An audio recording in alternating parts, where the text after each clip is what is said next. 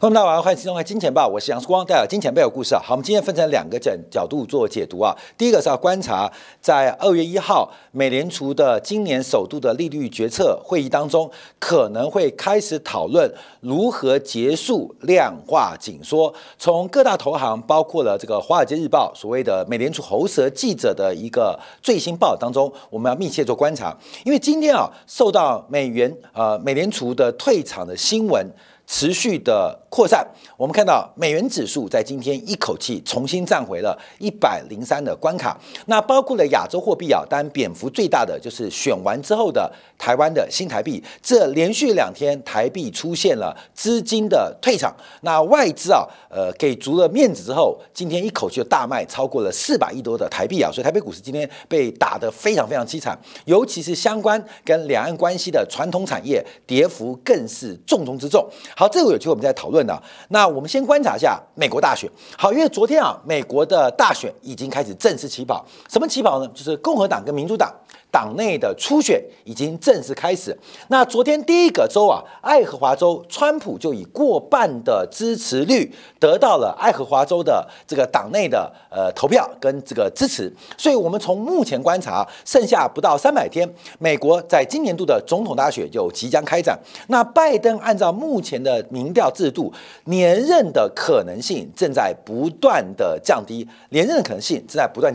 好，我们先看这个时间表变化，因为现在从共和党率先鸣枪开始进行这个共和党党内的初选，进入了2月份到3月份，这个各州各党的这个党内初选会加快。那最重要是3月5号，这所谓超级星期二，就是大概有10多个美国的将近1/4的州啊的选民会决定支持哪一位能够代表共和党或民主党来竞争2024年的选举。那应该在今年的7月15号，还有今年的8月19号，分别在共和党的党代表大会跟民主党的党代表大会会确认提名人。所以目前的选情啊越来越清晰，因为在民主党当中啊，当然是以拜登连任作为主要的选项，而共和党目前似乎没有人能够挑战川普的被提名的机会啊。好，我们看一下这个民调的表现。好，因为从这个拜登的民调，目前是过去这半个多世纪来最差的一个。这是截至1月15号满意度跟不满意度。那不满意度现在来到56%，满意拜登的执政仅只有38.6%。假如我们把这个满意度、不满意度啊或支持率啊来跟过去美国总统来做比较，好，观众朋友，跟总统做比较，绿色的是代表拜登的民调，那灰色的是各界的总统，像这边是跟川普做比较，这边奥巴马做比较，小布希、克林顿、老布希、雷根，包括了卡特啊，卡特就是连任失败的，包括我们看到像尼克森，包括福特、甘乃迪，所有我们看2战之后的总统，几乎拜登都打不过，拜登的这个第3年的支持率啊。没有领先过或没有超越过任何一个在2战以后的任何一位美国总统的当选人啊。所以从拜登的目前制度观察，其实他要连任的可能性越来越趋近复杂。所以从地缘政治的角度来做观察，会有什么样的变化，就值得我们特别万味。好，那我们再往下观察，因为最准的是赌盘，关键因为现在选后啊。这个世光啊，之前啊，在这个选前，因为我们不能在选前公布民调，而且我在选前是避免讨论政治啊。但选后，那我们有新的安排，会跟大家明天做宣布啊。那就是选后我们会可能对于政治、台湾的政局，还有全球啊，这个今年的一个大选之年啊，做更多的一个解读。我们会另外做节目安排。可是我要跟大家报告，因为在选前的时候啊，第3名跟第1名的赌盘让票是180万票。第三名跟第1名的赌盘让票是180万票，选后的结果受到投票率的干扰，赌盘的数据仍然是相当的精准，因为最后啊，第3名跟第1名好差距是189万票，所以这个赌盘的算法是真金白银在博弈啊，所以赌盘的参考性是非常非常的明显，而且显著有影响的。目前按照美国的赌盘，在爱荷华州的这个第1次的这个共和党的党内的初选开跑之后，目前似乎是相当明显领先拜登，而且这个民调制度啊，其实就跟股票一样啊，这个强者很强，弱者很弱。从整个拜登制度不断的在寻求底部，跟相对于川普不断创下新高，我们以赌盘几率做观察啊，似乎这个选举的情势跟态势，反而对于整个变天是相当明朗。在爱荷华州这个初选结束之后，我们看最新啊，所有不管是共和党跟民主党的赌盘几率都开出来啊。那现在，这个川普的隐藏用赌盘换算的获胜几率是40.4%，那拜登是31.2%。那比较特别的是，第三名以后，这个支持度或隐含的胜率都不足10%。我们昨天啊，用这个未来交易所的这个数据啊，来跟大家做分享。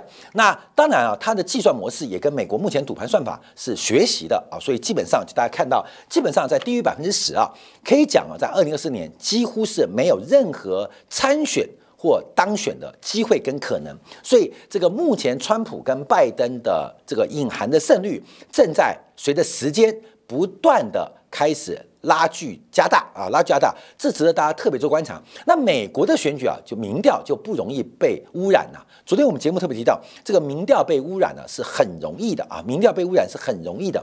这个开票过程呢出现一些瑕疵也是常常发生的。但美国的这个赌盘呢，公布出来赌盘比较不容易受到一些刻意人为导引的民调被干扰。那因为这个民调的干扰会使得你心目中的候选人有没有当选机率，那进一步影响到你的投票的行为，包括了弃保或是投或不去投票，这个影响是非常非常显著哦。尤其是单一席次的选举，你支持你心目中想支持的候选人有没有当选的可能，会直接影响到选民的投票行为，弃保还是不投，还是去投，这个行为很复杂。所以为什么会有常常有民调的干预或民调作假的需求，就是要干预或干扰部分的讨厌的这个政治人物，他的选民可能连出发都不出发，甚至产生弃保效益。好，关键就是目前我们看到美国的民调啊，美国民调跟美国赌盘啊，那我们比较值得观察，就是我们长期跟大家做分享，从美国啊这个80年代之后，美国执政的政党跟美元走势的表现。那先讲再讲结论，只要是共和党执政，美元在4年或8年的任期当中是只贬不升的，只跌不涨的。只要是民主党任内，不管是4年或8年，这个任内美元是只升不贬的，只涨不跌的啊，这是从当选后到卸任前啊，这个算这个区间可以看得出来啊。那这次我们也是准确的预测啊，等到这个拜登选上之后，美元会转强。现在已经经过3年的时间啊，这美元就不从88，现在啊最多达107嘛，现在是103.13，因为今天美元大涨啊，又重新站回103。那假如川普会当选，那美元会不会转折？川普会当选，美元会不会转折？好，这个要做更宏观预期，跟你的荷包就有关了。川普当选是当选4年，我们先假设川普会当选，美元就要转折。那川普当选有没有连任的可能啊？就是他是4年还是8年？所以我们做很多的假设，大胆假设嘛，小心的求证，所以先要有假设出来啊！经济学很重要是假设，所以经济学都叫假说，不像这个自然科学都是定律啊，什么定律，什么力学的什么定律啊，什么定律，万有引力的定律。那大部分社会科学啊都是假说，假设怎么样就可以这样说。所以我们先要观察，对于长期美元关注，第一个是川普当选的几率正在不断的扩大当中。那川普假如会当选，美元是不是空头就要启动？那川普当选未来能不能再连任？哦，一看就看到8年后了，根本就看到4年之后的变化。那连任会怎么样？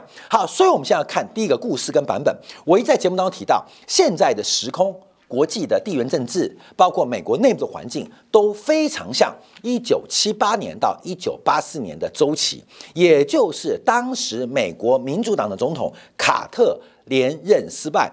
其实从很多角度观察，卡特是美国近代最伟大的总统。很多人就说都是问号，怎么可能？我们第一个观察，从这个内部当中啊，你知道美国教育部是卡特成立的。美国建国200年没有教育部哦，美国没有教育部哦，卡特看不下去，把美国教育部成立哦。美国在二战以前是全球最大的石油的生产国，在二战以前是全球最大煤炭的生产国。可大家知道吗？美国没有能源部，一直到卡特任内才进行了能源部的设立啊。所以作为美国成立200年没有教育部，没人想起来成立教育部啊。卡特说不行，要成立教育部。美国掌控了地球能源那么久，美国没有能源部啊，卡特才想起来要设能源部。当然，卡特很多改革啊，导致了对于选民失望的一些发展，特别是财政赤字的打击，使得卡特在年纪大的选票当中巨幅的流失啊，因为当时啊，在70年代，随着美国的滞胀，这个又碰到高物价、高失业，所以不管是共和、民主党两党啊，都不断的进行财政的补贴或移转性收入的一些分发，使得美国赤字高筑。当赤字破表，卡特任内就决定要削减赤字问题，就变成什么都没做的总统啊！接着说卡特落选了。好，这个是其中一个背景啊，让大家了解，这不是我讲的观点，你自己 Google 啊，在你没有别的新闻渠道，不想去图书馆，你就 Google 一下就好了啊，就知道时光讲的是什么东西了。这个不是好像我们意有所指，就是这样。好，但我们要注意到，那雷根上台之后怎么办？雷根上台，观众朋友，我刚刚讲哦，共和党执政。美元是只贬只跌不升，只跌不升的哦，只跌不涨的哦。可是注意哦，因为雷根的前几年美元是大幅升值，美元是大幅升值。为什么美元大幅升值？为什么美元大幅升值？观众朋友，当时啊，在1979年啊，美联储一直更替主席，那个主席最后越换越快啊，越换越快啊，这个每天都换，后换出一个沃克出来。那沃克在1978年还没有担任主席之前，他就提到一个非常重要的重点，他说啊，这个美元的弱势或美元的贬值，将会使得美元融资产生极大的困难。我跟大家报告，1980年初美元一度崩溃哦。美元崩盘哦，很多现在看节目的人都不记得，因为1980年代，假如你已经进入市场关心外汇的话，少说30岁嘛。那现在1980年到现在，起码已经75岁啊。我们观众没有那么老的啦，所以1980年代的时候，美元80年初的时候，1979到1998年，美元是崩盘哦，而且美元出现了货币危机哦。结果发生什么事情？包括了德国、英国、日本联手进场干预，因为美元垮了。那美国怎么自救？发行了卡特债券。这个债券不是用来弥补财政赤字的，就是卡特发了一个债券，干嘛？来支持美元的。所以很多历史故事大家可能不记得，当时美元一度出现了崩盘现象啊，一个月之内贬了10%，美元整个垮了。那这个垮的原因啊，就是美国赤字过于严重啊，赤字过于严重，加上卡特的财政紧缩方法，在1979年到1980年，所有的美国人都认为我们即将回到1929年的环境哦，观众朋友，这是大家忘记了。那所以直接使得卡特的连任失败。好，那雷根上来干什么？雷根上来第一个讲啊，不行啊！第一个，货币不能宽松，但财政要宽松，要刺激，不然这个高失业跟高物价，那我们选择放弃高物价，我们先挽救高失业。还记得吗？1980年代，美国一个知名企业叫克莱斯勒，垮掉嘛。克莱斯勒紧急向美国寻求援助，在1980年代，克莱斯勒的地位。就像是谁呢？像是甲骨文，或像是叫做微软好了，因为现在第一大市值微软，那第二大市值那就像苹果。苹果要倒了，所以赶快向美国寻求援助啊！这那时候地位嘛，那时候地位，1980年代也没什么半导体啦，也没什么高科技啦 ，IBM 也大了，可大不过美国汽车产业。那当时美国第二大的汽车厂啊，因为前三大除了通用领先之外，福特跟克莱斯勒规模差不多，克莱斯勒说撑不住了，而克莱斯勒又主要是美国国防部的承包商，所以克莱斯勒也做很多的军事，包括坦克的设备，所以克莱斯勒要倒了。就等于现在的 IBM 或苹果宣布要破产的概念。光明，你去想象哦，啊，这个比较是不对，只是地位啊，产业地位的比较，你能想象哦，这个要倒掉，那美国会吓坏，所以美国就紧急的对克莱斯勒进行财政挹注。后来这个艾科卡就写了一本书叫《反败为胜》。这个反败为胜啊，在1980年代末期、1990年代末期啊，不要讲美国啊，在台湾的这些书店啊，一直都是前10名的畅销书啊。反败为胜啊，翻成中文叫《反败为胜》，艾科卡写的我如何把克莱斯勒给救回来的故事啊。这个是现在大家忘记了，可能去二手书店还买得到了。那这个故事就是反映当时的变化，所以当时美国的雷根政府是疯狂的进行举债。那这个举债，我们先讲内部环境哦，因为后面还有什么广场协议是1985年发生的。那美国疯狂的举债，那疯狂举债跟谁举债呢？你会借一个崩盘的货币吗？当然不会嘛。所以美联储换错位思考，在沃克的领导之下，用大幅的加息配合引导美元的强势，来帮助美国的融资。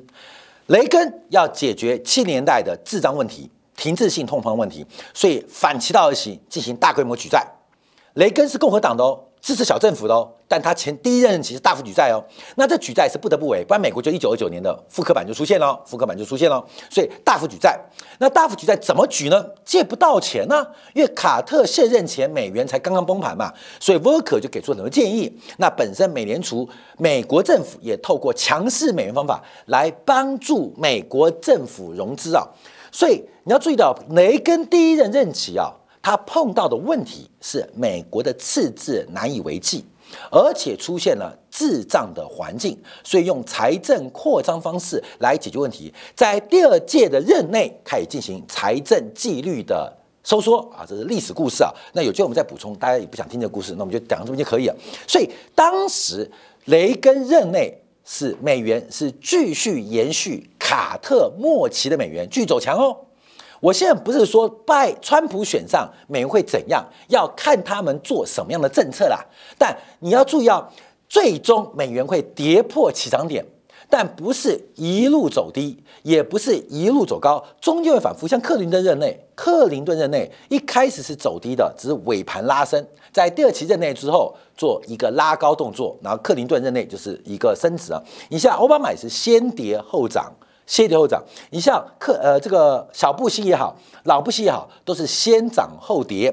所以对于美元长期的走势是悲观的，这个长期可能是8年。也有可能是未来4年，可是中短期，第一个是看现在，短期就看到今年底，美元不会落；中期到2025年，美元要转弱的可能性，以政治的干扰当中，几率是比较低的啊，是比较低的。所以我们要特别跟大家分享啊，这个常常反正因为我们观众每天盯行情嘛，就是一下美元跌了，世光为什么美元没卖？美元涨了，世光你好棒。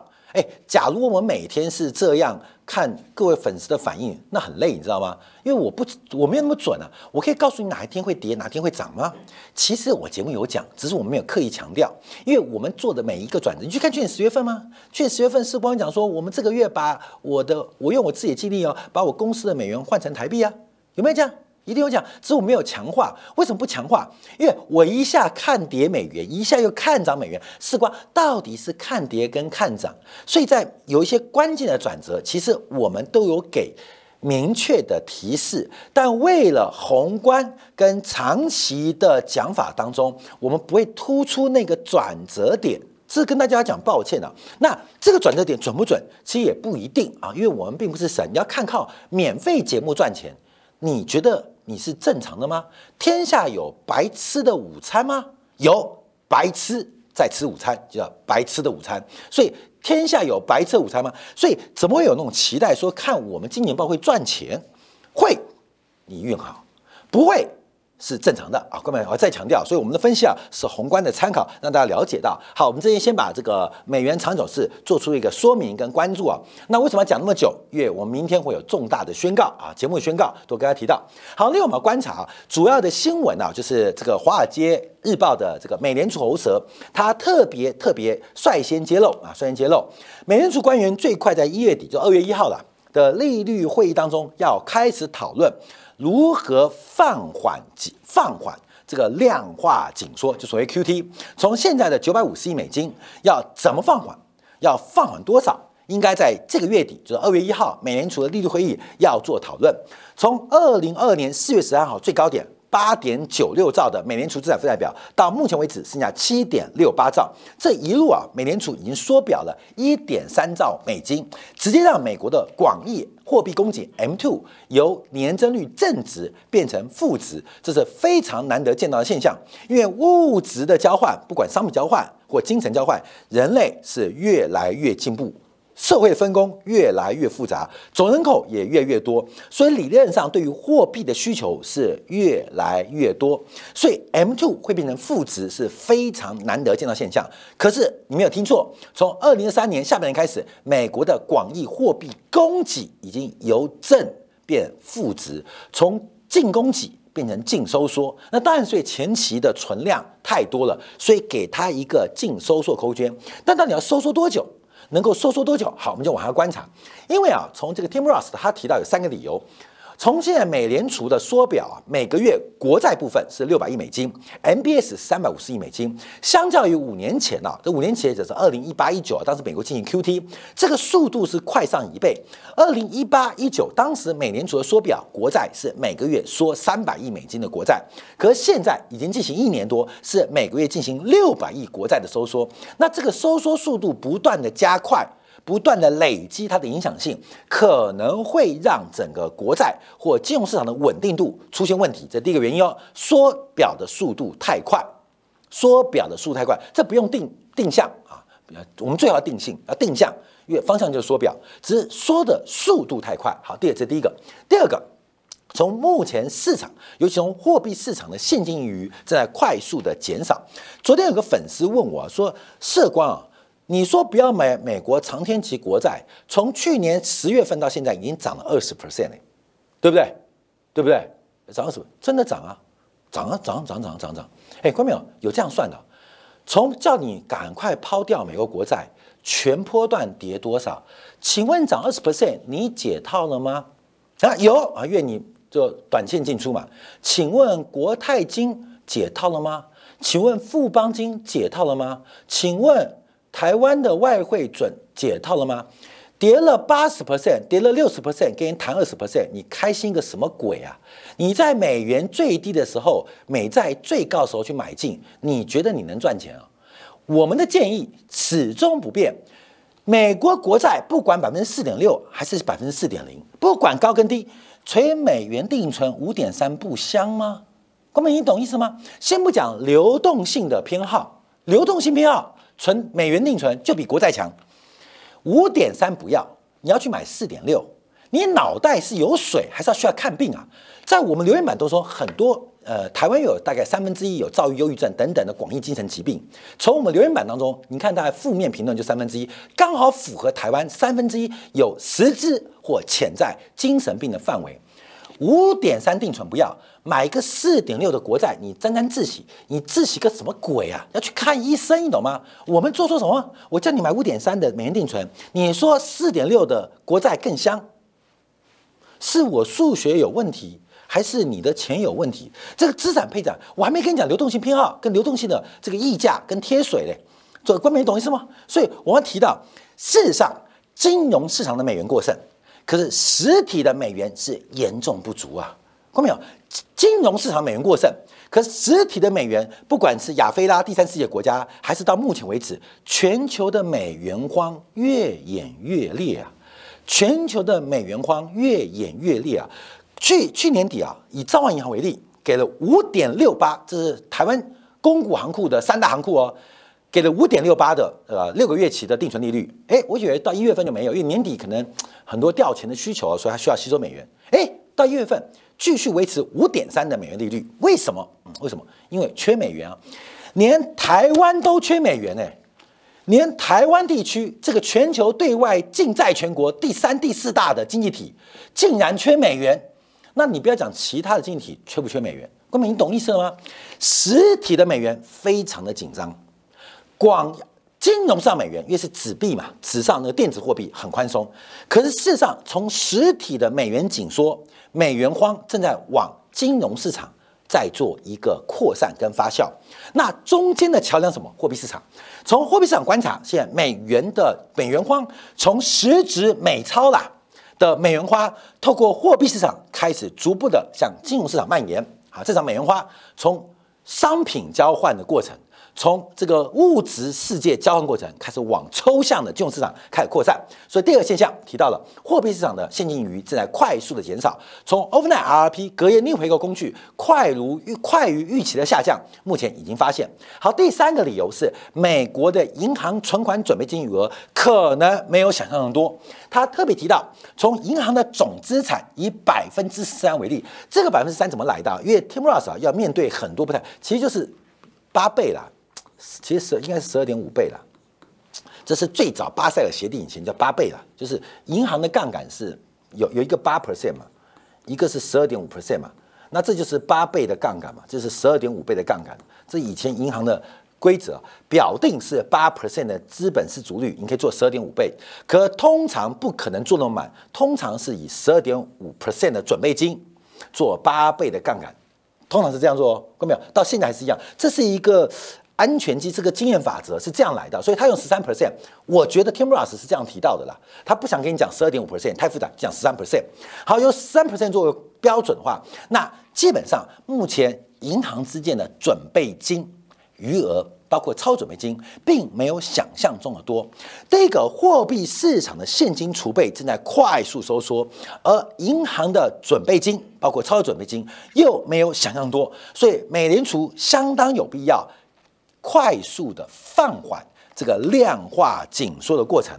好，这是它三个理由。我们再往下看，因为在1月6号，我们也特别分析啊，这是 QE 女王洛根的讲法。因为洛根这个 Tim Ross 等于呼应洛根啊，因为1月6号洛根就提到了，按照目前减少速度啊，到3月初左右 ，overnight RRP 可能会完全耗尽，也就是实体的美元荒透过货币市场传导，不用传导了，已经引爆了。中间的那个缓冲的桥梁会耗尽，会缺乏，所以第一个照这个速度啊，可能美国的紧缩要考虑喽，要考虑了。另外一个就是我们看到之前我们也节目做过，就是美国美联储副主席专门管中小型银行做还有银行监管的巴尔，他提到 BTFB 会在今年的3月中旬到期结束。哈，又有1400亿不见了，所以事实上从目前 QT 的一个过程中，似乎很有必要要进行减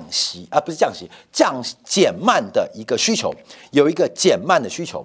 好，我们再往下观察，因为市场上已经发出警讯哦。以前我们可以用泰德价差 （Tight Spread） 啊，就包括了什么3个月期的这个国债啊，跟3个月期的吊型资金来做这个美元紧缩的一个观察，叫泰德指标嘛，叫恐慌指数嘛。那因为后来LIBOR 不见了，所以现在就是用另外指标做观察，一个是用 SOFR， 另外跟这个联邦基金利率做对比啊，这对吧？什么？一个叫有担保，一个叫无担保，有担保跟无担保之间利率差距拉开，可以怎么解读啊？因为有担保，通常我们做个担保是叫信用加强的工作，做信用加工作，信用加强完之后。理论上就等于拉水平嘛，虽然都是借5%的利率，可是我借5%，你借不到5%哦，为什么？因为你没有信用，所以你做信用加强，把房地产来压了，把你手上资产来压了，所以你也可以拿5%。我们差别是，我是无风险无信用担保，我是信用贷款，你是有担保贷款，所以理论上持平，就是透过信用加强的过程当中，把这个中间的利差给压扁。可是现在有担保的情况之下。也出现利差，代表现在不是担保品的问题哦，而是整个流动性或是对手风险正在快速的走高，这已经是金融市场一个重要的资金缺乏的警讯，这个资金缺乏的严重警讯。好，再往下观察，因为我们从摩根大通最新报告也提到，因为他提到啊，1月12号就这礼拜啊，这个上周末啊 ，QT 现在一切都结束了，具体时间表是在。月底就是2月1号，利率会议就要讨论出 QT 的退场时间表。好，各位朋友，有时候这个时间表跟进度表2块哦，时间表跟进度表，我不管你开不开心啊。邓小平说，香港的一国两制50年不变，后来变了嘛，大家就骂他，你怎么50年不变？50年不变指的是进度表，不是时间表。就跟我们的爱情，我爱你一生一世一样，看到没有？那是一个进度的承诺，而不是时间的承诺。所有的新人结婚都是说一生一世，但平均的 duration， 台湾婚姻的 duration 大概是7年还8年嘛，因为离婚率很高嘛，所以7年。所以我明明爱你一生一世，为什么平均7年、8年还是12年就要离婚了呢？因为那是一个进度表，不是一个时间表。真的一生一世吗？假如一生一世，是不是离婚的时候可以告他诈欺呢？显著不行嘛！你现在我们观众可能有些婚姻寻求到2度幸福的，你能回去追你1度婚姻告他诈欺吗？你说好一生一世，结果5年就不爱我了，看到没有？你能告诈欺吗？你能告诈欺吗？假如不能，为什么？法官不会受你，因为那叫进度表，不叫时间表。所以我们要注意哦，现在的时间表是根据进度来的。跟着进度来的。好，什么进度？就第一个，2月1号美联储的会议会讨论，2月21号会公布会议摘要，就会把这个制定 QT 的推出时间表正式公开。到了3月份的这会议啊，可能就要开始进行这个退出时间表的操作。好，到了4月份就正式开始放缓 QT， 可能从国债从600亿美元的缩减放缓到300亿美元，这是摩根大通的讲法。好，那我们看其他的投行。大致都这样做观察。我们原来啊，在上周估计是8月份结束，我们估计是8月份结束，那时候我们算的比较暴力，是按照绝对的数量做观察，8月份结束。但按照目前的观察，应该是一个缓步放缓的一个结束，所以平均大概也是8月了。我们预测没有错，因为大概4月开始到11月结束嘛。4月开始到11月结束，那平均加起来不就8月吗？啊，有这样算法的，大家可以这样算，我不能这样算，所以这样结束。所以现在观察，大概4月份开始 ，QT 就要放缓。那 QT 为什么放缓？关我什么事？关我要降息了，降息个屁！你要知道什么是因，什么是果，是市场已经没钱了。看到没有？市场已经没钱了，没钱会怎样？看到没有？没钱会怎样？没钱股票会跌。哎呦，你怎么那么单纯？没钱的时候是股票跌，没有人能够接，你懂意思吗？没钱股票会跌不一定，但没钱的时候股票跌会没人接。1929年为什么会出现股灾？